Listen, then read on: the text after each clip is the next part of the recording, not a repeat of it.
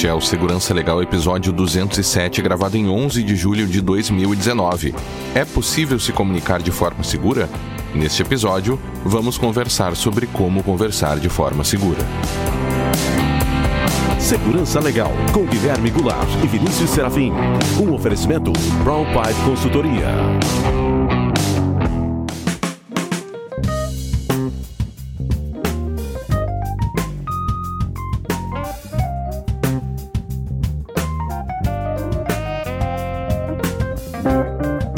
Sejam todos muito bem-vindos. Estamos de volta com o Segurança Legal, seu podcast de segurança da informação e direito da tecnologia.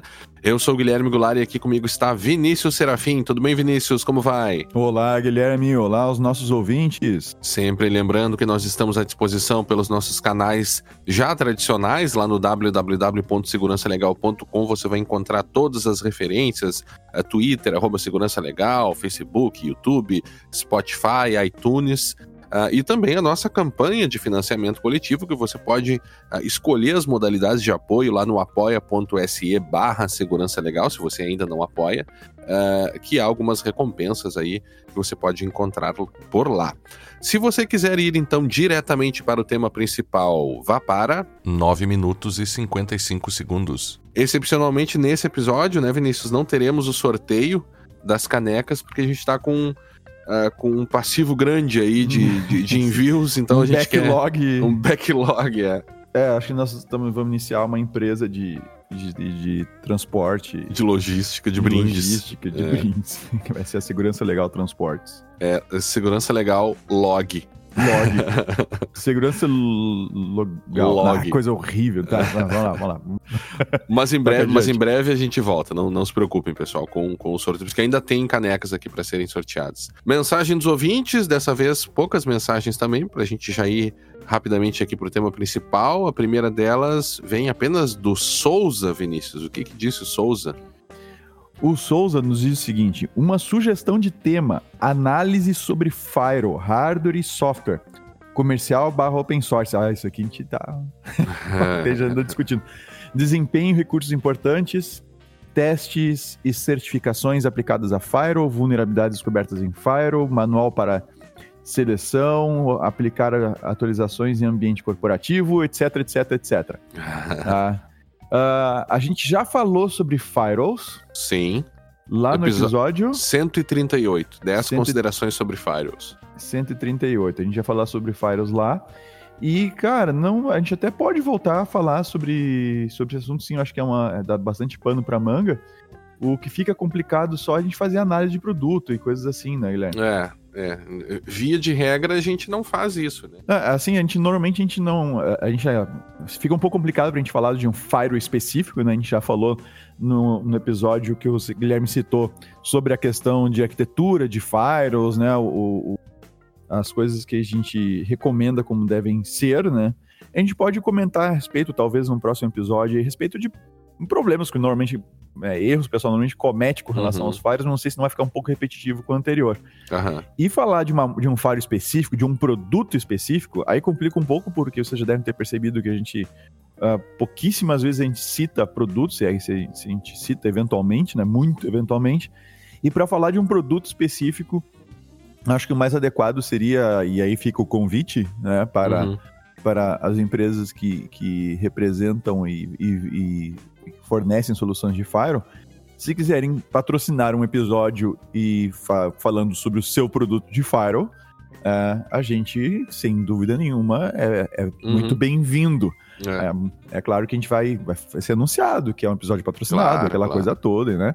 E a gente pode discutir sim o produto, a gente discute pauta, organiza a pauta direitinho e fala sobre o produto aqui. Tá? Mas É, senão a gente fica limitado a, a análises mais genéricas, né, Guilherme? Uhum. Sim. É, e, e para os eventuais fornecedores aqui que tiverem interesse, tem, tem gente querendo saber sobre o, o tema, né? O sobre o tema, ser uma- exatamente. Uma, boa oportunidade aí. Enfim, mas Souza, muito obrigado aí pela tua Um mensagem. grande abraço, cara. A, a outra mensagem, Vinícius, vem do Dennis Brand. Brandl. Brandl. Brandl. É, o que, que disse o Dennis, Vinícius? O Denis diz o seguinte: Olá, parabéns pela conquista do número 200. Sim. Eu, eu devo ter conhecido o podcast na metade da sua trajetória, mas quando, quando conheci, Tive que ouvir e até ouvir novamente episódios anteriores de acordo com o tema. Olha só, Aham. pô, legal. Desejo vida longa ao podcast, muito sucesso na carreira de vocês e que venham outros 200 episódios. Obrigado. Valeu, Obrigado. valeu. Um grande abraço e obrigado pelo excelente trabalho. Vocês fazem parte da minha equipe de trabalho, já que ouço os episódios enquanto escrevo meus códigos. Show de bola. Pô, É. tu consegue, né? É, não é todo mundo que consegue ouvir podcast e, e fazer coisas mais complexas, né? Eu, por É, exemplo, não é, consigo. mas- É, mas essa é, é- eu, eu gosto de ouvir podcast enquanto eu vou fazendo algumas coisas aqui, é- e essa é a grande vantagem do podcast, né? É, O vídeo te tira um pouco a atenção da. totalmente, totalmente. ele te demanda mais. PS, vocês indicam algum livro, site ou qualquer material para quem quer conhecer mais do direito, mas não encarar uma faculdade? Eu desconfio que o Guilherme possa te responder essa, essa pergunta, cara. Olha, é, é, é difícil, sabe que a nossa, a nossa literatura jurídica no Brasil é bem complicada, né? É, em geral, os nossos livros são muito chatos de, de ler, assim, e, e a gente não tem muitos livros nessa linha, sabe? É, então, o, o- via de regra, o que tu vai encontrar no mercado editorial jurídico são livros próprios, específicos, técnicos para aquelas disciplinas ali. Pesados. Mas, fel- Oi? Pesados. pesados, uma coisa assim, ah, o cara vai falar lá, sei lá, ontem a gente tava lendo, falando aqui sobre, sei lá, o direito real de, de usufruto. Vai ter lá um livro sobre usufruto, mas é um negócio absurdamente específico para aquela situação ali, né? Mas felizmente, em outros países, eh, isso não é assim. E tem um livro bem interessante, eu até acho que eu te dei esse livro, Vinícius, que é o Justiça, o que é fazer a coisa certa, Sim, do Michael sim. Sandel. É. Sim, me deu de presente. É um livro bem famoso, assim, e um best-seller e tal. O cara é professor de, de Harvard. E ele fala sobre algumas questões envolvendo mais os aspectos filosóficos, de, de- de certos dilemas morais, assim, que a gente encontra no direito. Então, esse livro ele é bem fácil de, de encontrar, tu con- consegue encontrar aí até na, pra Kindle, enfim. E seria uma indicação que eu, que eu, te, faz, que eu te faria aqui para dar um início, assim, de, tal- principalmente sobre essas questões de, de dilemas mais filosóficos mesmo, né? É, tem um outro que todo mundo lê quando entra na faculdade de Direito, que é um livro bem antigo, acho que é da década de, de 40, 50, que é o chamado Caso dos Exploradores de Caverna. Que é Hum. também. é, é, ele serve como start para uma discussão das primeiras disciplinas de direito, que é o seguinte: os caras vão, vão né, são é, es- espeleólogos, né, os espeleologistas, né, que, que, que fazem visitas, a, né, estudam, as- estudam as cavernas, e eles ficam presos numa caverna por vários dias e precisam decidir quem vai morrer para que os outros possam se alimentar, por uma questão de, de sobrevivência. E eles saem, depois são resgatados e tal. E depois que eles são resgatados, há um processo de homicídio e tal. E aí tem toda uma discussão sobre, sobre essa situação. Eh, via de regra, isso é feito nas, nas disciplinas iniciais ali, como, como debates e tal. Você fa- forma dois grupos, cada um tem que defender um ou outro argumento. Então, são dois livros aí que eu poderia te indicar, vão ficar lá no, no show notes aí, se você quiser eh, ir atrás deles aí. Certo, Denis? Beleza, tá aí a resposta do seu Guilherme. Denis, muitíssimo obrigado pelas, pelas felicitações que nos envias. E, e continue conosco nesses próximos 200 episódios aí, né? Quem sabe? Vamos, Não, vamos um grande abraço. sim, né? É, e a última mensagem, que daí a gente já pode fazer uma ligação com o tema do nosso episódio de hoje, vem apenas, é, eu imagino que talvez esse não seja o nome dele, né? Mas é o Major Kalu. O que, que O disse o Major- Major Kalu? É, O Major Ki- Kilo. É. O Mayor Kilo. Não, Mayor não é já diferente. eu não sei se é um personagem, enfim. Ah, não Mas sei, de- vamos ver. é. Mas ele diz o seguinte: esqueci de avisar ontem. Acho que ele tinha mandado uma mensagem pra nós antes no Twitter. Ah, E depois, na sequência, ele mandou essa. Vocês viram que o governo quer usar um app exclusivo para a conversa entre eles depois do suposto hackeamento do Telegram? Vai se Hum. chamar eSpace. Acredito que não será APK por conta dos iPhones. Mas eu gostei Aham. que e tem um erro de escrito aqui, mas que dá, é bem interessante para um nome de um iPhone chinês, assim, é, cópia i- chinesa. iPhone. Não, mas I- acho que ele I- fez, iPhone ele, ele fez de, de propósito, eu acho. iPhone, iPhone, é verdade. É, a marca é boa, assim, se topa, vamos fabricar esse negócio. Tá? Fica a dúvida de como vai ser para poder baixar. Aí é que tá. Bom, aí, Guilherme, como é que tu quer encaixar isso? Já vamos entrando direto? Eu acho que a gente já, já, já, pode entrar, já pode ser o nosso, nosso ponto, nosso pontapé inicial que a gente sempre gosta de falar aqui Beleza. para esse tema, né? É, É. A, a gente tinha imaginado um, um tema diferente, né? É possível, eh, ou melhor, um título diferente. Antes seria Princípios da Comunicação Segura. E a gente começou a montar essa pauta aqui, a gente viu, não, mas, mas talvez não vai, não vai dar para estabelecer quais são esses princípios. Né? Talvez até vai não. citar- É, a gente vai citar Algumas coisas gerais, aqui. assim, né? É, mas é, também, em princípio, fica muito coisa muito assim, ó, princípios. É, fica mais, mais meio que acadêmico, né? Parece que tá escrevendo um artigo Ah, sobre não, agora, não agora, agora tu usou acadêmico no sentido no sentido pejorativo, negativo É, da palavra. Isso não é legal. Exatamente. Isso não é É legal, que é verdade. Isso, isso é o que eu tenho pavor que muita gente faz. Mas sabe que agora, eu- Guilherme? Não, vamos parar de não, gravar não, agora. não, Deu- não, deu- mas eu, eu- eu acho, eu, já me desculpo pelo seguinte sentido, eu acho que o que a gente faz aqui no podcast é justamente unir, essa- é, fazer essa ponte e deixar algumas Uhum. coisas mais palatáveis, que é o que a gente talvez Aham. esperamos que a gente consiga fazer hoje, né? E aí a gente trocou, depois de, de- de pensar sobre isso, a gente trocou para a pergunta, né? Uma pergunta: é possível se comunicar de forma segura?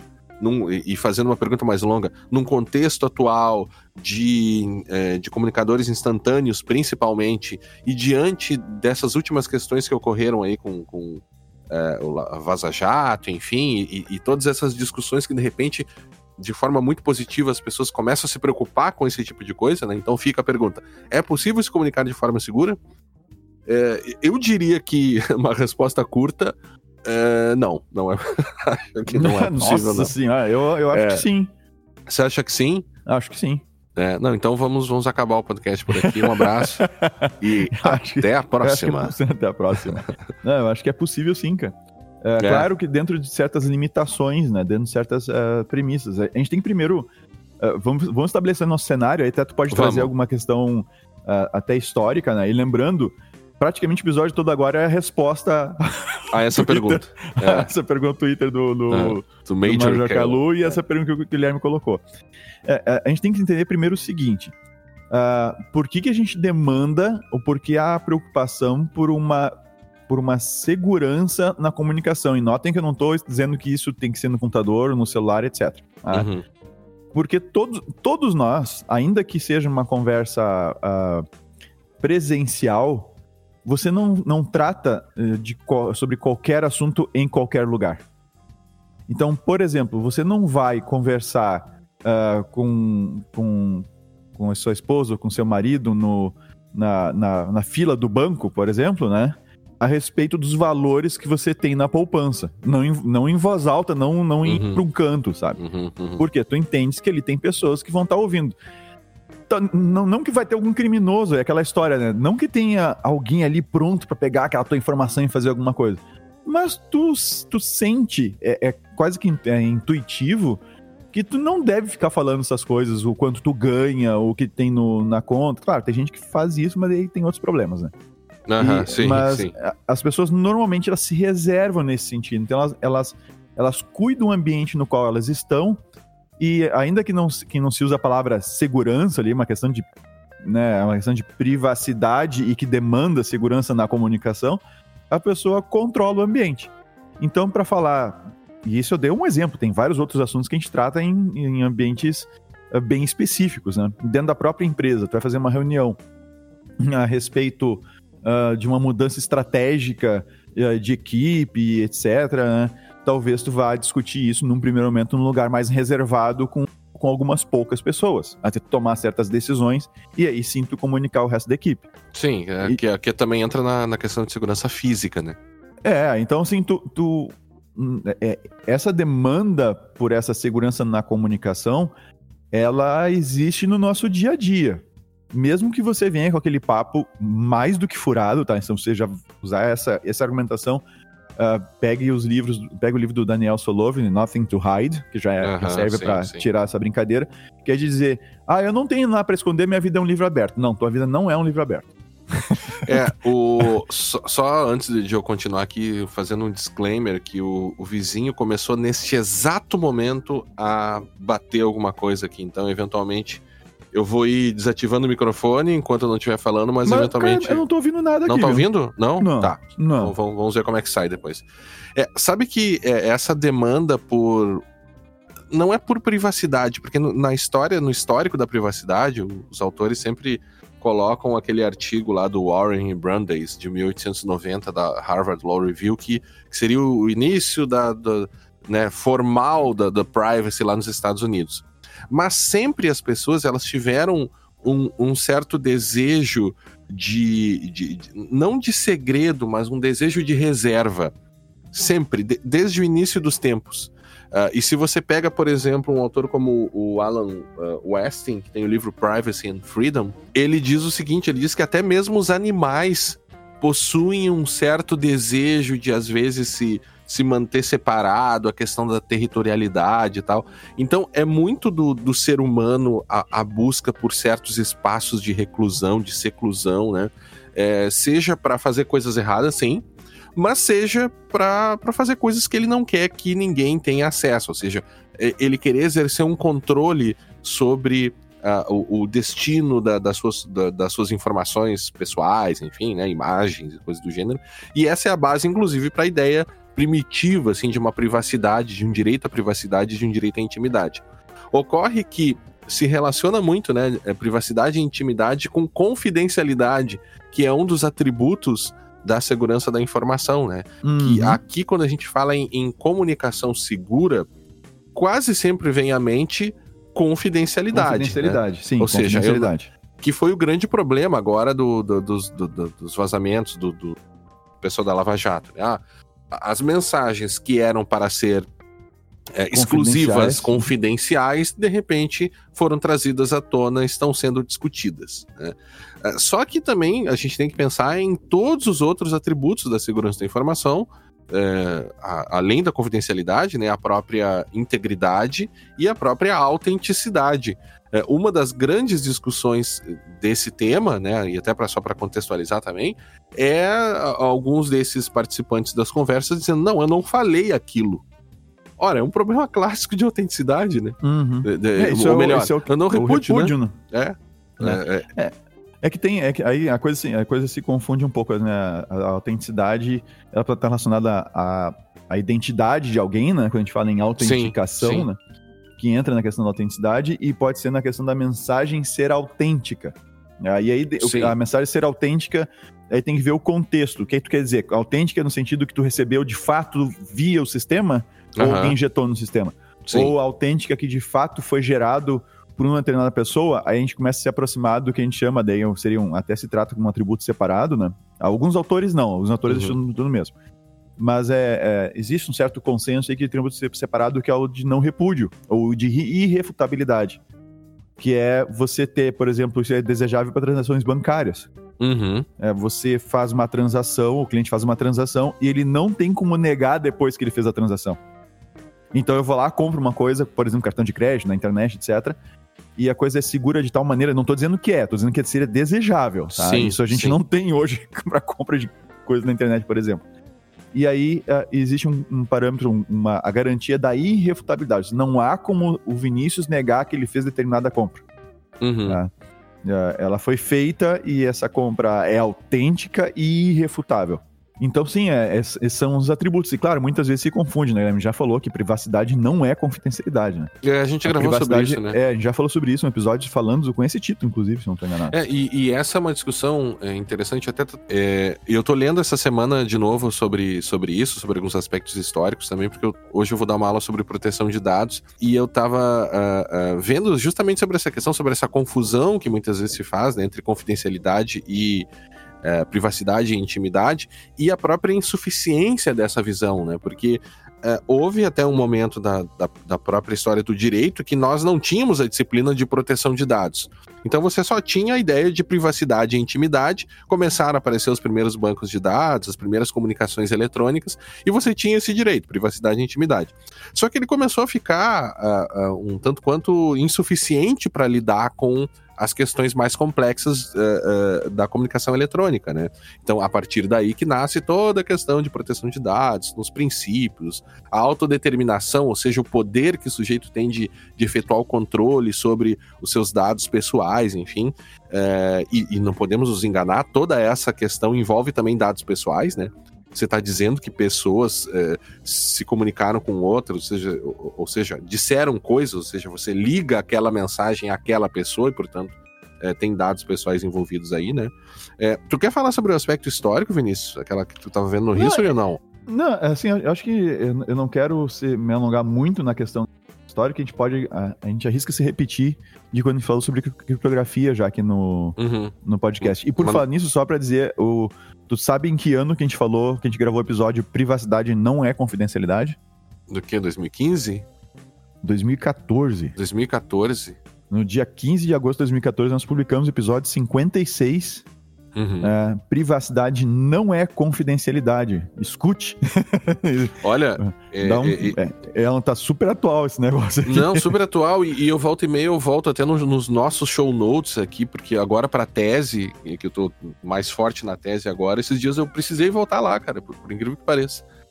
Porque tem algumas coisas que, que ficou um bom que episódio. Estão no show né? notes. É. É, é, não, o que eu queria colocar, Guilherme, assim, eu acho que a questão histórica Uh, eu, eu vou, resu vou resumir muito rapidamente, que acho que a gente uhum. comentou isso lá quando a gente falou os primeiros episódios sobre criptografia, né?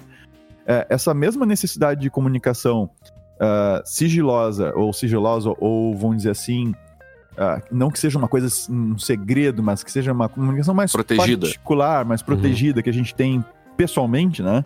Uhum. Essa mesma coisa, ela tá, tá, na, tá na história da civilização. na, nas civilizações. Está na história das civilizações, a questão dos segredos de Estado, a comunicação entre, entre exércitos do, do, do, do, mesmo império que estão distantes ou separados por um inimigo, uh, com a possibilidade de interceptação, uh, uh, aliados, né, que se... Uhum. Então, toda, toda é, essa... Mensageiros que são pegos os, os enquanto estão... É, é. É, então, assim, essas preocupa essa, a preocupação com essa, com, com essa possibilidade de comunicação segura, ela já existe, assim, desde que o homem é homem, sim, né, praticamente. Grécia é. Antiga já tinha isso, né? Não, é. sim, exato. E aí tu tens uma coisa muito interessante que eu estava estudando, é só uma curiosidade, né? Duas curiosidades. Uma, o, os, os, os espartanos, eles tinham uma coisa interessante que era uh, uma forma de mandar mensagem. Tá? Olha que interessante. Tu pega, pega um, um pedaço de madeira né, redondo e tu enrola um tronco, tira. É, um tronco. Um tronco. É que, é que não necessariamente é grande, pode ser menor, sim, tá? pode sim, variar o sim. tamanho. E enrola o, o, o, couro, a tira de couro nesse pedaço de, de madeira, e aí tu escreve a mensagem ali. Tá? e depois tu desenrola. E aí o resultado é que as letras, elas ficam uns pedaços, as letras não ficam numa tira só, elas ficam divididas entre as várias tiras. Uhum. E desenrolando vira uma bagunça, tu não consegue, vira um monte de risco, é um couro todo riscado. E aí o cara disfarçava isso como cinto, uhum. como cinto, ou outra parte de Adereço, peça de roupa, né? outra coisa assim. Aí quando ele chegava no destino, ele entregava para a pessoa que receberia a mensagem e essa pessoa então enrolava essa tira de couro num tronco do mesmo diâmetro. Uhum. Né? E aí a mensagem ia sendo revelada. Uhum. Então, olha só que coisa. E, e, uma outra curiosidade, e assim, e paro por aqui nessa questão histórica, né? Uhum. Uma outra curiosidade é que os árabes, eles eram muito avançados nessa questão da criptografia. Tá? Uh, e uh, ali no Oriente Médio, ali a uhum. Pérsia, né, a antiga Pérsia, que hoje é o Irã, uh, que é onde fica o Irã, eles eram tão avançados que certas, certos métodos de criptografia eles começaram a, a ser trabalhados apenas no século XV na Europa. Uhum. Começaram a meio que ser redescobertos, digamos assim. É, e, o que mostra também que a nossa história é muito ocidental, né? A gente sempre, quando estuda história de qualquer coisa, sempre Sim. fica no, no, Ocidente, né? Na sempre Europa, ocidente, enfim, né? É. Agora, tem uma, uma, riqueza muito grande no Oriente é, também. Né? Tem, tem bastante coisa. Agora, bom, aí é o seguinte, eu, eu, eu encerro por aí esse histórico, eu não quero me deter muito nisso, Guilherme, desse episódio.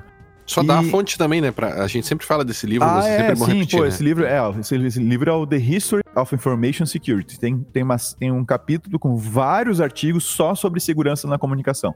Uhum. Tá? Mas assim, se for pegar esse livro, uh, se for comprar o livro, se prepare, prepara o bolso, porque agora uhum. ele tá bem caro com o dólar do jeito que tá. E ele é uma leitura pesada. Uhum. Assim, tem. Eu achei que introdutório é tranquilo, tem várias coisas, mas na parte mais introdutória é tranquilo. Mas é um livro pesado, assim, é um livro bem. Ele, ele, ele é bem aprofundado, sabe? É, é para uma leitura realmente para estudar, não é uma coisa assim, ah, vou tirar um tempo aqui, vou dar, vou dar uma olhada aqui para me distrair um pouco. Não é para isso, tá? Sim. Hum, bom, mas enfim. Então, é, essa, toda essa necessidade de, dessa comunicação, desse envio da mensagem, e, e, notem que o pessoal fica lembrando, a gente já discutiu várias vezes a questão da, da criptografia, se pode quebrar ou não, o pessoal querendo botar backdoor em WhatsApp e outras coisas mais, o FBI querendo querendo backdoor, golden key, etc, em tudo que é dispositivo, aquelas, uhum. aquelas coisas assim, né? E, e a questão da, da a criptografia tá, tá, deixando tudo super mega protegido, tu não tem como mais acessar a informação e não sei o que, blá blá, e a gente vê vazamentos como esse que, da Vaza Jato aí que tá acontecendo.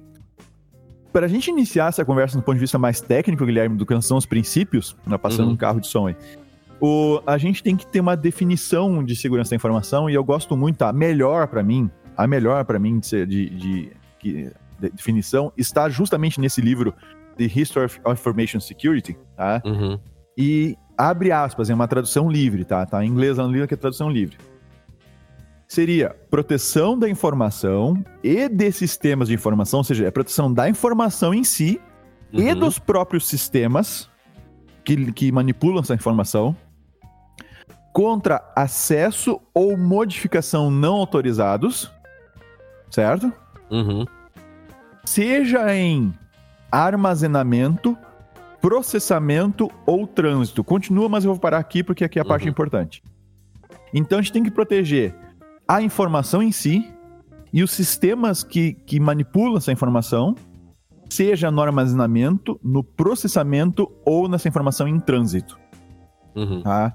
E aí começa toda a brincadeira. É, porque a gente tem, antes disso, a gente tem uma outra questão que é em qualquer comunicação, né? É, é, e aí, princípios de comunicação, as, as, partes, em primeiro lugar, precisam se entender, né? Elas precisam falar a mesma língua, caso contrário, a comunicação não se. ocorre, mas elas não se entendem, né? Uhum. Mas em uma comunicação qualquer, elas precisam confiar uma nas outras, né? Tu, claro que quando tu está frente a frente de uma outra pessoa, tu sabe que aquela pessoa está ali, né? Tu sabe que, uh, principalmente numa comunicação física, se a comunicação não estiver sendo gravada, e isso é muito importante, uma comunicação física, ela vai ser sempre efêmera, ela sempre uh, não vai deixar rastros uma vez que tu fala com alguém, né? Claro, a não ser a própria memória das pessoas que vão se lembrar que tu disse aquilo, mas uma comunicação física falada, ela é efêmera e ela, e ela acaba por ali. Ao, só que a partir do momento que tu começa a registrar a comunicação, seja em papel ou seja em, em, em bits, né? É, os problemas começam a aparecer, seja em papel ou, ou seja escrita, melhor dizendo que tu vem desde a antiguidade lidando com o problema de se comunicar de forma segura e tu transfere agora esses problemas para agora, com a, a informação ou, e com as mensagens sendo digitalizadas. Né? É, e talvez uma das primeiras coisas que a gente precise para ter um, uma comunicação segura é que o ambiente seja seguro. E a gente está muito longe de ter uh, ambientes seguros no nosso meio de comunicação mais utilizado, que é o próprio celular, né? É, assim, eu vou, eu vou, eu vou primeiro me liberar da parte que a gente tá mais ou menos, mais ou menos tranquilo, tá? Uhum. Que é na questão do trânsito. É, que aí a gente tem soluções que funcionam bem uh, e que não são apenas uh, uh, percepções, a gente tem matemática por trás provando que funciona. Tá? Uhum. E a questão do, do, da informação em trânsito. Uhum. Para informação, para proteger a informação em trânsito, a gente tem diversos métodos ou diversos protocolo, protocolos criptográficos que de fato são seguros. Não sei se daqui a 100 anos continuam, continuarão sendo seguros. É, quem estudar um pouquinho de criptografia vai ver que, à medida que a gente vai avançando em tecnologia, capacidade de processamento e, uhum. e vai descobrindo outras, né, uh, ou, ou, vai se aprofundando, vamos dizer assim, na, na, matemática da coisa, a gente pode vir a descobrir novas vulnerabilidades que a gente, a gente não conhecia e ter que iniciar todo um processo de escolher novos algoritmos considerados seguros para a gente usar em tudo que é aplicação. Tá? Então, hoje em dia, é muito, é muito comum vocês encontrarem nos aplicativos por aí, ou, ou em, nas bibliotecas de desenvolvimento, etc., vocês vão encontrar uma coisa chamada DH, muitas vezes, que é Diffie-Hellman, vocês vão encontrar RSA, vocês vão encontrar AES, uh, SHA 256. Vocês vão começar a encontrar uh, curva, algoritmos de curvas elípticas. Uh, então tem, tem várias. Essas ferramentas, elas mais do que, nesse momento, elas mais do que sobram para fazer essa parte da comunicação segura em trânsito. Uhum. Tá? Uh, não é esse o nosso problema hoje, né? E eu não. Olha, arriscando. Arriscando a, a quem sabe, discutir isso mais profundamente em outro momento, mas eu, eu, não vejo isso como sendo nosso problema hoje. Uhum. Acho que a gente, nós, nós temos soluções boas para isso. Sim. E, e já, já há algum tempo temos, né, temos essas soluções. Onde uhum. é que mora o problema? Tá? Onde, é que, onde é que geralmente está o problema? Nas pontas. Nas pontas que é, eu digo, e, nos, nos terminais em si. É, não se esquece também da diferença entre a criptografia em si e a criptografia aplicada aos sistemas, né? Que quando tu aplica a criptografia, tu também aí tu, tu, aí que parece que os problemas quando envolvem criptografia é que passam a aparecer, né? Não, eu, eu tô presumindo nessa parte de trânsito, Guilherme, que a, a implementação foi bem Sim, feita. Perfeito, tá? é, perfeito. Que tá. a gente não tem problemas ali. Tá. Só que eu, eu, dou um. Os terminais, e quando eu falo terminal, terminal, eu tô falando do computador, ou do celular, ou do dispositivo que for né, que é onde, é onde chega a mensagem e ela então é aberta. Tá? E estou falando também dos softwares onde isso, isso acontece. Eu dou um exemplo para vocês: o um navegador com SSL. Tá? Uhum. Que vocês acessam lá, aparece cadeadinho, HTTPS, aquela coisa toda. A criptografia é boa, os algoritmos são bons, os protocolos são bons. Tá? Já teve falhas, sim, já foram encontradas falhas, já foram corrigidas e talvez sejam encontrados outros daqui para diante, mas o fato é que funciona bem. Só que tem um detalhe: como o terminal possibilita que tu aceite uh, a, a, parte de verificação de certificados digitais uh, tem uma falha, uhum. né, tem um uhum. problema, porque tu pode facilmente editar os certificados digitais que tu confia, aquela coisa toda, não vou entrar aqui em detalhes, a gente tem episódios gravados sobre isso. Tu tens uma possibilidade de alguém no, alterar o teu terminal, o teu computador, o teu celular, e comprometer a segurança dessa comunicação alterando o teu terminal ou uma configuração dele. Então, aí de novo, o problema não é o protocolo em si, o problema já é na ponta o que o cara pode fazer.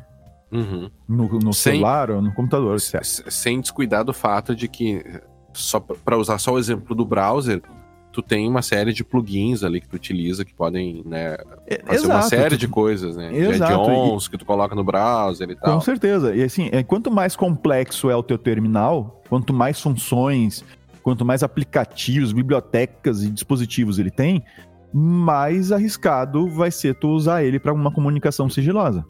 É, e, e tu percebe que a gente foi caminhando para isso, né? De complexidade é, é, uhum. natural, uma complexidade que acaba sendo natural, assim, uh, pelo fato de tu querer buscar mais funcionalidades e mais usos para os terminais, e eu me refiro especificamente ao celular, eles deixaram de ser aqueles telefoninhos que, que a gente os primeiros que a gente tinha que só mandava SMS, só mandava SMS, SMS né? E, e, aí começaram a evoluir e tinha um joguinho da cobrinha, tu jogava um joguinho da cobrinha ali um negócio e, e era aquilo para um verdadeiro computador, com Exato. uma série de interfaces de entrada e saída. A gente falava antes aqui sobre NFC, né? Ou seja, mais uma forma de você colocar informações para dentro, para exportar. É, e, aí, é, e aí a gente entra naqueles outros dois parâmetros que, que tá nessa definição da segurança da informação aqui, que é armazenamento e processamento. Que percebe que o, na, na situação do, do Telegram, do, do, do Moro, o o, o, na verdade, não é só do, do Moro, grupo, né? né? Do, do grupo, é, do grupo, é, do, é. do MPF ali, do, do Dallagnol, os grupos e tal deles. Cara, por mais que o pessoal tem a gente tentando aventar que foi uma falha no Telegram, se for uma falha no Telegram, dificilmente é uma falha. Pode ser uma falha de implementação da criptografia, até pode ser. Tá? Uhum. Mas uh, o que, que, é mais provável? Ou, ou, por onde que alguém provavelmente acessou esse negócio? A gente até comentou no episódio passado, né? Que nós, uhum. nós falamos sobre isso. Cara, seria muito fácil alguém explorar justamente uma falha do terminal, que é tu solicitar uma nova senha para habilitar o, o, Telegram no, no, Em um outro lugar, claro. No computador. E a partir daí, tu, tu poderia uh, acessar as, as, informações armazenadas na nuvem, a segurança no armazenamento, e baixar isso. Ah, então, tu tens o próprio WhatsApp. Né? O WhatsApp ele é seguro na, em trânsito? Sim, é seguro em trânsito. O pessoal A gente já teve aquele monte de discussão sobre quebrar a segurança do WhatsApp, o WhatsApp foi proibido no Brasil, aquela bagunça toda. E no final das contas, o cara pode estar tá fazendo backup, se, se ele vai no default ali, nas, na, no, no default, ele está fazendo backup, por exemplo, das mensagens do WhatsApp lá no Google. Uhum. Sim, Isso tem um celular, no celular né? É. Isso, tu tá fazendo teu backup lá. Então, as mensagens foram transmitidas de forma segura, mas elas foram, estão armazenadas aonde? Ah, estão armazenadas num celular sem criptografia, que o usuário não, não habilitou a criptografia do próprio aparelho. Estão armazenadas num computador. Uh, aí no caso do WhatsApp, né, nem tanto porque é, é, só web, não tem um aplicativo, mas o Telegram tem um aplicativo. É, então você tem informação local. Se você instalar o aplicativo no computador, você tem informação local. E, e aí o computador não está com disco cifrado você está fazendo backup dessas informações, copiando essas informações para o Google, por exemplo, uhum, uhum. e aí a tua acesso a essas informações já não depende uh, apenas do, do teu comunicador, que seria o WhatsApp, por exemplo, mas depende já da segurança da tua conta de e-mail, porque é a que gerencia todo o teu acesso lá no, no Google. Uhum. Então. É... Mas, tem, mas tem uma outra coisa aí que são, ah. que são as próprias decisões que, que essas que os donos desses aplicativos tomam. E falando agora sobre aplicativo, né? Porque você tem várias decisões de design, você tem várias questões envolvendo usabilidade que jogam o, o usuário para situações mais ou menos seguras, né? A própria. E, e são escolhas que, se você começa a pensar, muitas vezes elas não fazem muito sentido, elas estão muito mais preocupadas com a usabilidade e uhum. com aquela ideia eh, de você viciar o cara na plataforma né? É, que a gente comentou lá no, no episódio do. Ah, dos 10 argumentos. 10 argumentos ah, para você deletar agora. Tá. É. tá. Ou seja, parece que a preocupação em muitos desses, desses aplicativos é justamente essa: é te viciar no aplicativo. A gente sabe que com o Facebook e com o WhatsApp eles fazem isso, mas só para só concluir, então essas escolhas de arquitetura de como o sistema vai se comportar é, elas são definitivas para a discussão de uma comunicação segura. Veja, por exemplo, é, é, aplicativos de mensagens que não se autobloqueiam. Né? Tu até comentava aqui no, no, no, iPhone você consegue bloquear os aplicativos depois de um tempo. É, no Android me parece que isso não é possível. Né? Então você tem alguns que permitem, o Trima é, é, ele permite o autobloqueio, outros não permitem. Ou ainda, é, aplicativos é, no, que. Dizer, dizer que no, aqui no iPhone, todos os aplicativos que a gente de comunicação Signal, uh, Telegram, WhatsApp, Trima, que mais? a gente tem tudo que tem tudo que coisas instaladas aqui. Uh, todos esses caras, todos eles, eu tenho eu tenho as notificações desabilitadas, só aviso que tem uma mensagem do Trima, não diz quem é e nem, e nem dá um preview da mensagem. É bom que vocês façam isso no celular de vocês e ele, ele bloqueia o aplicativo, uh, uh, uh, vamos dizer assim, imediatamente. Eu saio do aplicativo, Sim. o foco sai dele, ele bloqueia na hora. Não, não, pra ter, tem que desbloquear cada vez, mesmo com o celular desbloqueado, eu tenho que desbloquear cada entrada nele. Mas percebe que isso é contraproducente, né? É, é aquela velha é história, aquela antiga luta entre conveniência e segurança. Ou seja, sistemas mais convenientes tendem a ser mais inseguros, enquanto que sistemas mais seguros tendem a ser menos convenientes do uso. Ou seja, um sistema mais seguro e absurdamente inconveniente é aquele que tu precisa ficar colocando a tua senha a cada mensagem que tu envia, por exemplo. Né? E isso seria inaplicável no ambiente de, de, de super utilização desse tipo de questão. É, é um pouco o que ocorreu com o próprio PGP. Né? Por que, que ninguém usa o PGP? Inclusive nós que, que tentamos, que temos é, as chaves gente, e tal. diz ninguém, não quer dizer que ninguém, absolutamente ninguém, né? Você tá falando aqui. Não, mas por, por que, que ele não se... As pessoas em si, no geral, não usam.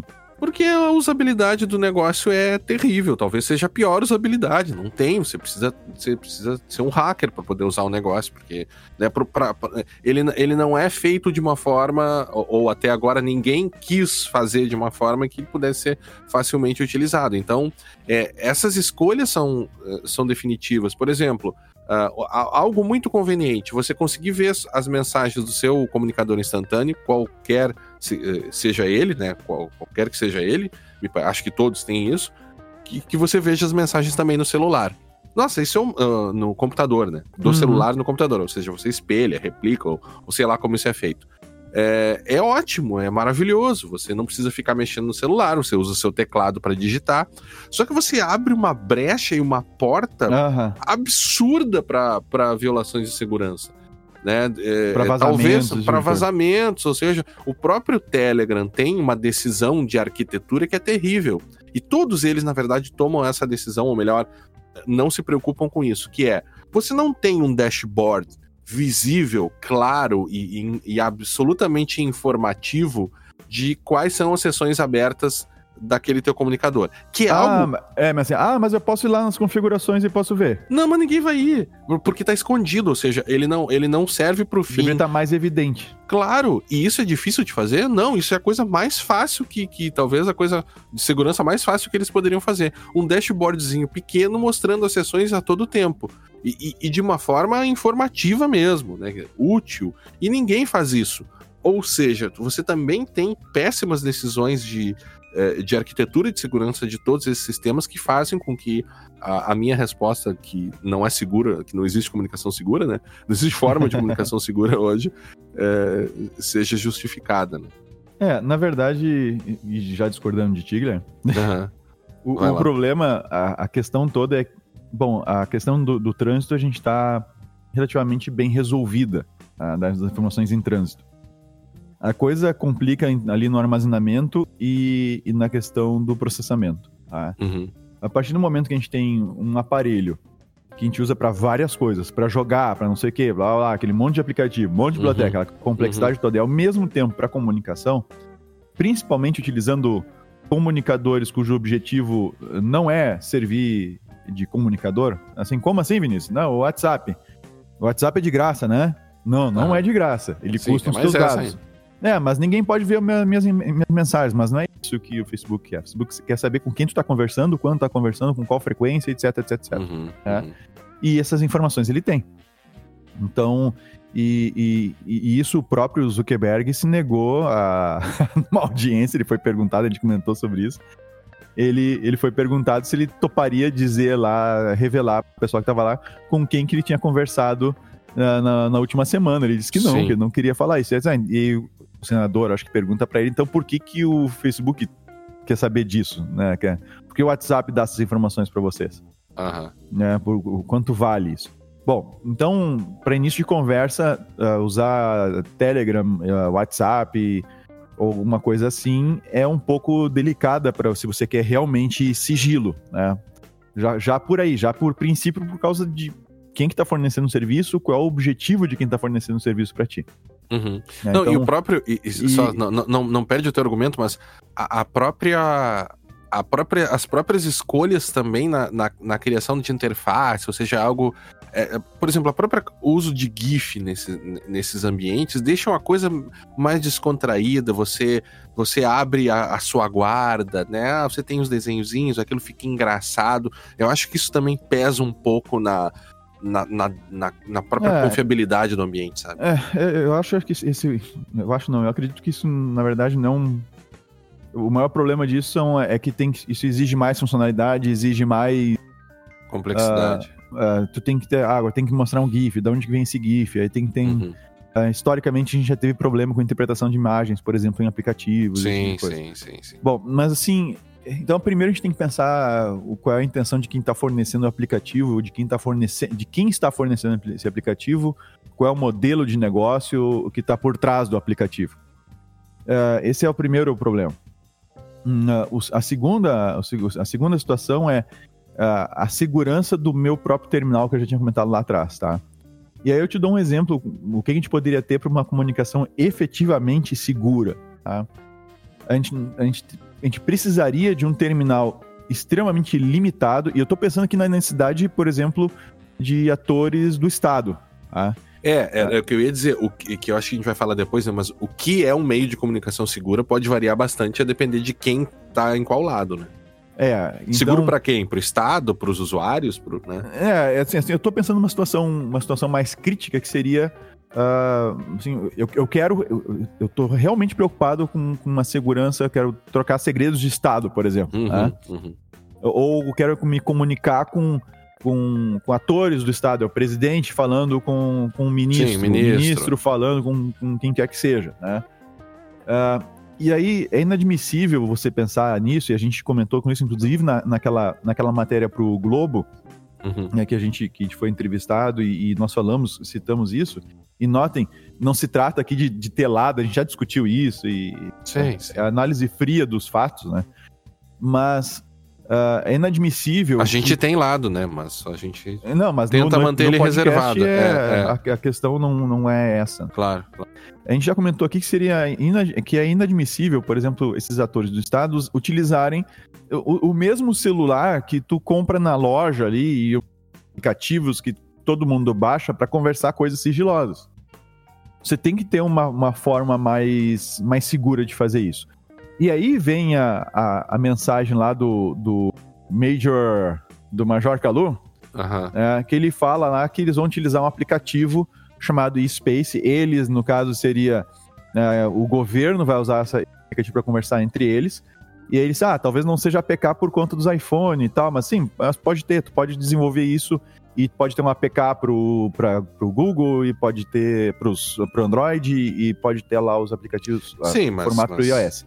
Mas o fato é que a- eles cometem um erro aqui.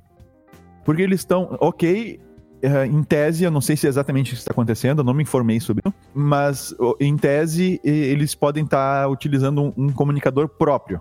Então, esse é o primeiro ponto. A, gente está desenvolvendo, lá sei lá, a BIM, o SERP, lá sei eu, alguém desenvolveu um comunicador exclusivo para uso do governo, Uhum. tá? E Um algoritmo que eles mesmos Ah, não, desenvolveram. não, não, não. tô- Não, isso não. Eu tô presumindo Eu sei, eu tô brincando. presumindo que, ok, fizeram direito, ou seja, nós vamos desenvolver o nosso próprio, beleza, nós vamos utilizar algoritmos e protocolos criptográficos que, que já, foram aprovados, validados e não claro, vou ficar claro. inventando moda aqui, isso não Claro, vai dar claro, caca. claro. É certo Sim, que vai dar sim, caca sim, se vocês estiverem fazendo isso. Não, foi uma brincadeira. Só que, só que, não, mas é importante essa brincadeira, é importante. Só que ah, eles, pelo que a gente, pelo que o Major Kalu coloca aqui, pelo eles vão continuar usando A plataforma. a plataforma do Android ou do, do iOS, etc.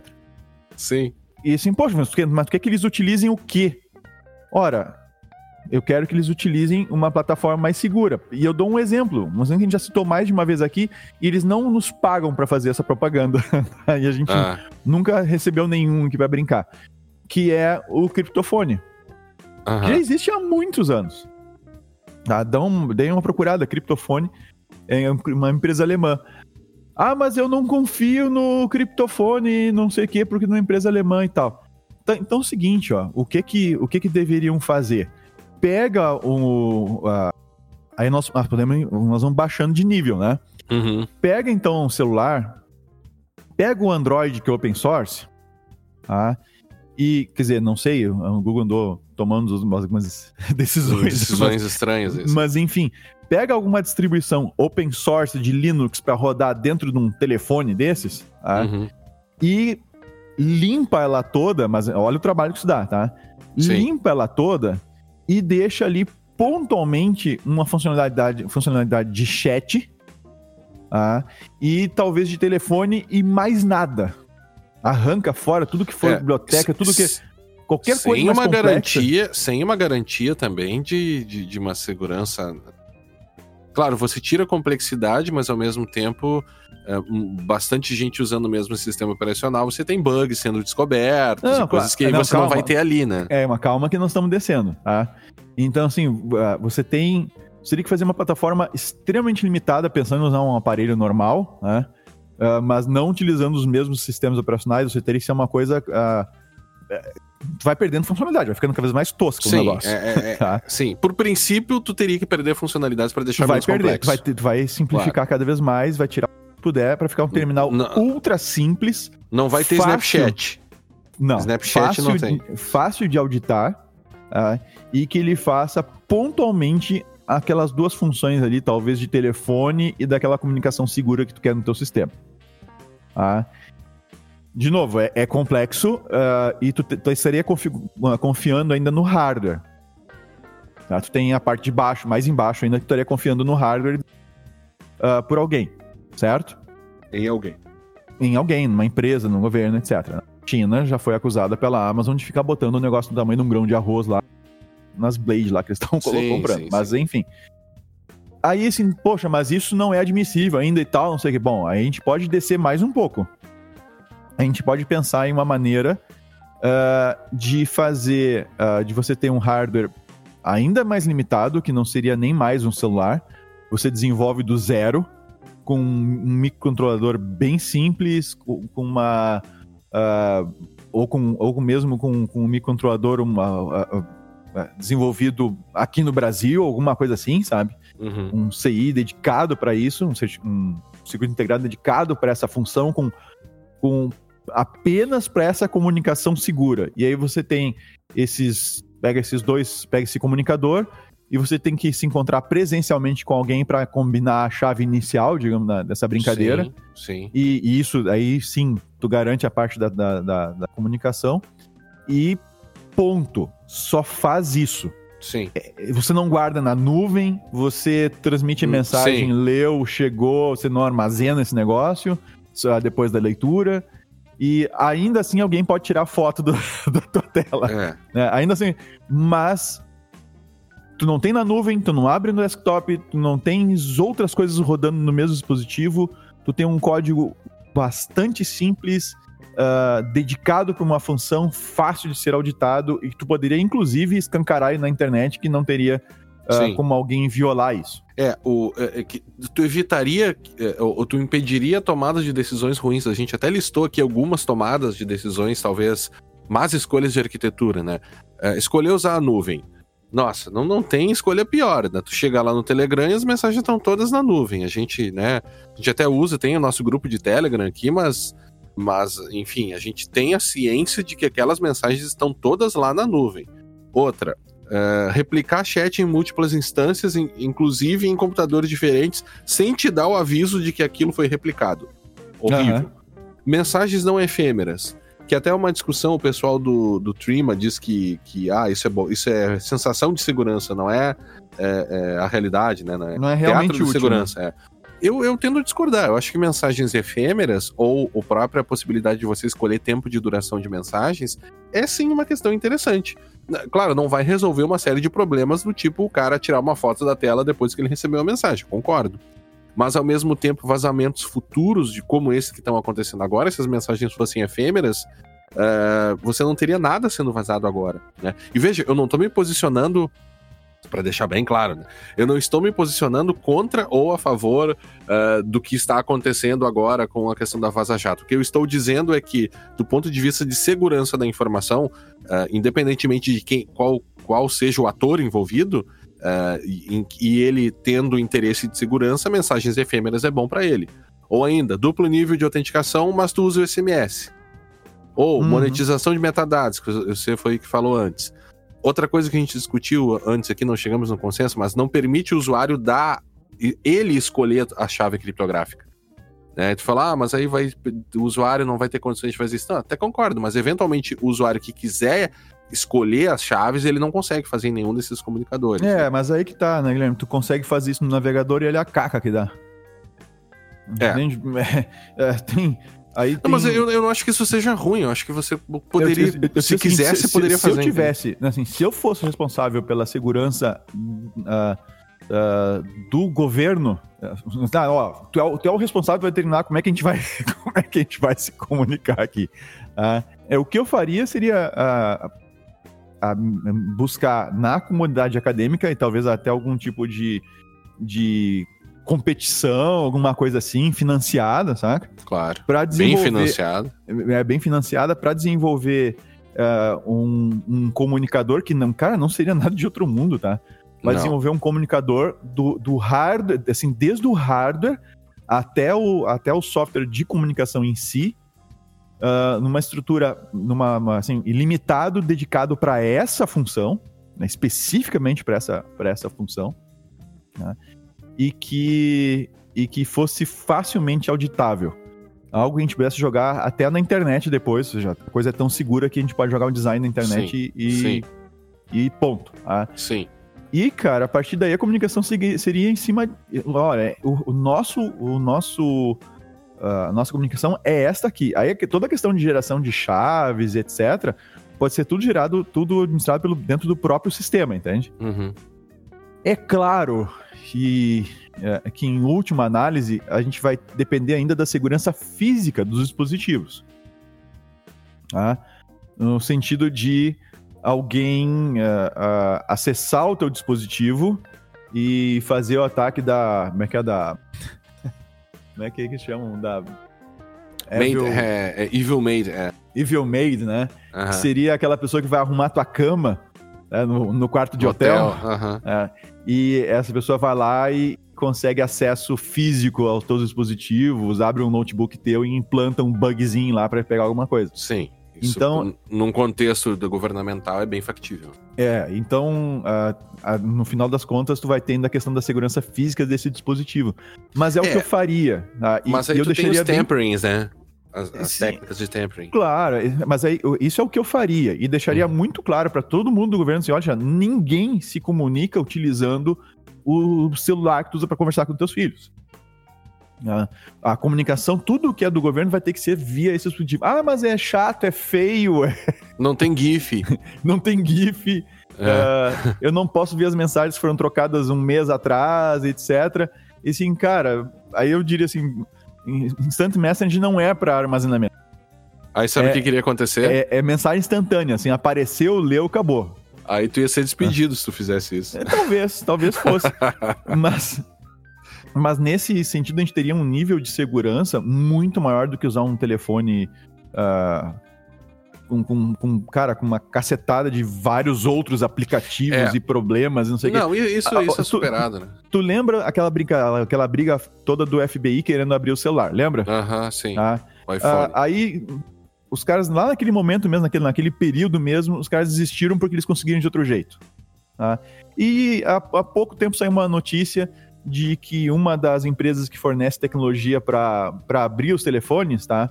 Inclusive uma empresa que aparece, que o, o cara que é o, um dos caras que trabalha nessa empresa aparece naquele documentário Terms and Conditions May Apply. Uhum. Uh, e é bem engraçado porque ele aparece primeiro dizendo que ele não teria problema nenhum que pegasse o telefone dele e olhasse em tudo que tivesse ali.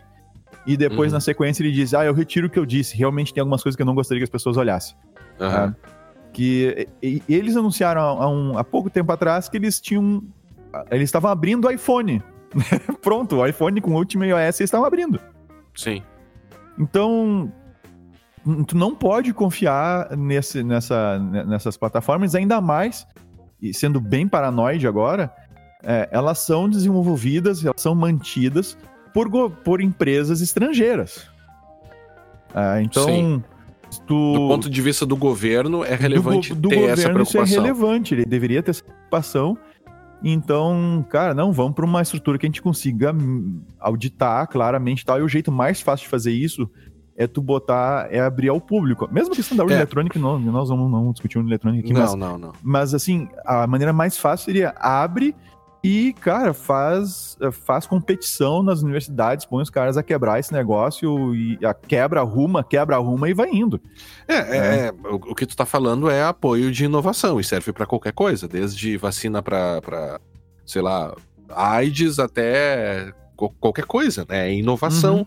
É, e é por isso que nós utilizamos serviços feitos lá fora e pouca coisa aqui, porque nós não temos essa cultura de inovação, de investimento em pesquisa, de investimento uhum. em universidades. E aí, no final das contas, claro, num, redu num reducionismo absurdo, é esse tipo de coisa que acontece, né? A gente, a gente tem más escolhas, é, por exemplo, governamentais. Agora, a própria pergunta, o, o, o, que é uma comunicação segura, ou se existe uma comunicação segura, ela é um pouco capciosa também, porque é, para dar essa resposta você precisa saber exatamente o que você quer, né? Sim, Por exemplo. quais são os seus. É, quais são os atributos de comunicação segura? Exatamente, né? exatamente. Porque eles são muito variáveis e, e, e, e, repito aqui, a gente tem essa tendência em achar que comunicação segura é só confidencialidade. Não, não é. É, é, confidencialidade é importante, óbvio, mas você pode ter um ambiente, talvez, em que você não queira confidencialidade, que a comunicação segura para você seja integridade somente. E aí você tem toda, todas as possibilidades abertas pelo blockchain que vão te dar integridade e talvez autenticidade ali, mas não com o foco em confidencialidade. Então, a, quando for feita essa pergunta o que é uma comunicação segura, é, tem que se ponderar também o que se quer, né? Veja, por exemplo, eu, eu te dou um do... exemplo. Eu te dou um exemplo, Guilherme. O, uh, tu pode ter, por exemplo, uh, pode ter, por exemplo, por exemplo. É. Uh, eu te dou um exemplo. Tu pode ter num grupo, pode ter um grupo que só, só quer que determinadas pessoas entrem. Então tu quer uhum. saber quem tá lá dentro. Mas quando alguém escrever alguma coisa, tu não, não quer que seja identificável quem foi, mas tu quer saber que com certeza foi alguém daquele grupo. Aham. Pode surgir uma situação em que tu Pode. queira, bem específica, e tu queira. Eu, eu quero um anonimato entre um determinado grupo de pessoas, mas tem que ser alguém daquele grupo. Uhum. É. É, é, é, Sobre o, Voltando à questão do Telegram, do repúdio ou não repúdio, esses atores que estão envolvidos nesses vazamentos, eles estão utilizando a possibilidade de repudiar a conversa a seu favor, e isso para eles é positivo. Né? Então, quando a gente pergunta o que é um- uma comunicação segura ou não, para eles a possibilidade de repudiar a conversa foi algo desejável, foi algo bom. Eles estão usando isso como meio de defesa. Ó, eu não disse isso, e se disse poderia ter sido alterado. Ou seja, eles estão repudiando aquelas mensagens. Agora, eh, em outros ambientes, você poderia dizer: não, eu quero um comunicador em que os agentes não, eh, eh, não, possam, eh, não possam repudiar, ou seja, em que eu tenha o atributo do não repúdio nesse comunicador aqui. Pode ser que para determinadas pessoas eh, eh, esse atributo de segurança não seja desejável, entende? É, tu tens o problema, essa questão do não repúdio aí. a- a- tu poderia. Vamos supor que che- se chegasse nessa situação aí do, do- da Vaza Jato, se chegasse à conclusão de que, com apoio de Telegram, lá sei eu, tá? Mas se chegasse a uma prova ah, cabal de que as mensagens saíram daquela conta, Aham, certo? certo. Ah, ainda assim. Vai ter gente vai me matar pra eu dizer isso. ainda assim, tu não tem necessariamente o, o- a, a irrefutabilidade. Porque. Não, mas você- mas porque por esse argumento você não tem refutabilidade em, mesmo usando o certificado digital em. Aí, né, mas não, mas é que tá, é exatamente por isso que os bancos se lascam essas compras online, né? Que no, o cara fez com a conta, etc. Tu Uhum. não tem como. Tu pode dizer assim, não, tá bem, foi aquele cartão, foi aquela coisa, mas como é que eu vinculo aquela mensagem à pessoa? Porque eu poderia, pegando um caso mais bobo possível, eu poderia pegar o celular, teu celular desbloqueado, que nem, Uhum. que nem o pessoal sacaneia no trabalho Claro, muitas vezes, aí quem claro. trabalha com TI, né? Tu deixou a- o terminal aberto, o cara vai lá e escreve uma bobagem qualquer. Sim. Ó, pessoal, amanhã é pizza boca livre lá em casa, né? Pizza pra quem quiser, da quantidade que quiser, até aguentar estourar comendo. Aí larga isso no. ah, manda mensagem. Foi mandada daquela conta, foi mandada num terminal, digamos assim, autêntico. Uhum. Mas a mensagem não foi gerada pelo titular. Uhum. Ah, então, a- a- esse é um grande problema da irrefutabilidade, que é como é que eu vin- vinculo a, a mensagem à pessoa, que deu sai do dispositivo e tem que vincular a pessoa diretamente, né? Mas percebe que esse é um, é- é- esse é um, é uma, um problema que a gente não consegue resolver e acho que talvez nunca vai conseguir resolver, porque a gente tem de um lado o mundo físico e de outro lado o mundo digital. E, e- e tu sempre vai precisar de uma interface entre o mundo físico e o mundo digital. O- a pessoa não consegue, ela, diretamente colocar a mensagem no mundo digital, não sei se tu me entende, porque ela tá no mundo dos átomos, ela não Sim, consegue sim, é falar uma- bits e, e jogar lá dentro, entende? Então tu sempre vai ter que ter uma interface, tu sempre vai ter que ter algo intermediando o, o- a pessoa com o ambiente tecnológico. E, E nesse aí, sentido, aí a coisa complica. é, nesse sentido, a irrefutabilidade é, sei lá, você poderia filmar a pessoa fazendo isso, sei lá, né? Mas, mas você é mais complicado, né? Sem dúvida. É, é, por exemplo, vê, vê o anonimato que você falou antes, né? Ah, tu pode querer, eh, de repente, o, o teu ideal de comunicação segura é um comunicador em que preserva o anonimato. É, tem confidencialidade e anonimato. Ó, isso pode ser um, um tipo de comunicação. Não é o que a gente tem hoje com nenhum dos comunicadores, né? Aham. Bem ao contrário, eles ficam a todo tempo querendo que tu ponha o teu celular lá, ah, sabe-se lá por quê. Quer dizer, a gente sabe por quê, Não, né? sa- sabe por a quê, gente claro. sabe por quê, né? É questão de Estado, é questão de investigação, é questão de, da polícia dizer, não, não, agora eu não vou conseguir investigar nenhum crime mais. não, não, não, mas é antes disso. Eu te digo que é antes disso. É o cara Pra querendo não saber com perder a quem tu fala. conta. É, É, ou não, também não. isso. é. Não, não só isso, mas pra gente não perder a conta também, mas ah, o WhatsApp, se ele não fizer isso, fecham. Se eles não coletaram a informação de quem tu é, com quem tu fala, aquela história toda, e se isso Uhum. não for uma coisa s- ah, segura pra eles no sentido de eles ter certeza que realmente tu é tu, entende? Uhum. Aí não vale nada pra eles. Aí eles vão ter que te cobrar. oh, eu- que pena. É, que pena. Eu, a gente paga, né? A quantidade de coisa que a gente paga. A gente paga. A gente, por exemplo, paga VPN. Sim. Pra não ter tenho que a- ficar tem, a- tem a usando- nossa, tem a nossa VPN da, da empresa e tem uma VPN Exato, contratada. exato. Quando tu vai lá em restaurante, em aeroporto e tal, não quer usar a rede deles, conecta, liga tua VPN, né? É, ou deixa Então, conectado o tempo é- inteiro. Tem mercado pra isso, né? Não, só ou deixa pra- conectado o tempo inteiro também pode fazer. É, por que não, né? tem. Uhum. é, é, é, só pra terminar, já, a gente já tem que ir terminando aqui, Vinícius. Mas o, o- no, na- no ambiente da Vaza Jato aí, de- desses atores que tiveram envolvidos, a resposta para eles de uma comunicação segura seria o seguinte: que eles tivessem criptografia completa das mensagens, que não tem no Telegram, né? A não ser que tu habilite o chat seguro, que ah, as mensagens fossem efêmeras, portanto, se apagassem depois de ser feitos, tivesse um tempo de validade, Tá, e então que tu- eles. Só pra te acompanhar, tu tá, primeiro, no, no caso do Telegram, resolvendo a questão da transmissão. de- Aham. Por default, a, a segurança não é full na, na transmissão. Uhum, Depois a segurança no armazenamento, ou seja, é efêmero, a mensagem vem, aparece, some. some ela não um tempo. armazenada em lugar nenhum. Uhum. Ok? E eles não possam ser, eles não pudessem ser identificados. Isso do ponto de vista deles. E eu não tô dizendo que eles estão certos ou errados. Eu estou dizendo que na intenção deles, o ideal Tá, agora, dizendo nesse caso do vazamento aí. nesse, nesse caso do vazamento. Tá. É, Porque numa, numa situação e- normal, eh, sem considerar o vazamento, eles, entre eles, teria que se identificar, porque senão não sabe quem tá falando o quê, né? Não, mas você pode, você pode. Não, entre eles eles teriam que se identificar, Sim, mas sim. fora eles não pudessem ser identificados. identificados. Aham. É. Então, é, é- é por isso que, e eu te- já vou terminando com isso, é que dizer uh, o que é um meio de comunicação segura varia muito da intenção das partes. É como a gente falou, a gente deu vários exemplos aqui de que é, pode ser seguro para um tipo de uso e para outro, de repente, aquele atributo ali pode ser indesejável. Né? Por exemplo, anonimato, é, mensagens efêmeras, né? garantir integridade, né? É, é, tudo isso, tudo isso varia dependendo do ambiente e da necessidade das partes. Essa, eu termino com isso. Eu acredito que a comunicação segura para o usuário regular é de fato um problema. Uhum. É, eu digo para o usuário comum, né, para o dia a dia, as pessoas que a gente encontra, os nossos amigos, colegas, é uma coisa bem familiares, é uma coisa um pouco complicada. Eles não têm como fugir desses, vamos dizer assim, desse recurso uh, off the shelf, né? Tá, tá lá na prateleira, na loja e tal, e era isso que tu tens. Ah, acredito que o, o, o governo, os, os governos, não o governo, o nosso governo, mas os Uhum. governos, né, Uhum. outros países inclusive, têm plenas condições de, de terem uma segura, de terem uma segurança assim, absolutamente não vai ter, mas muito melhor do que usar esses componentes off the shelf para comunicação. Uhum. E, e creio que recursos para desenvolver isso, agora falando em termos de, de Brasil, né?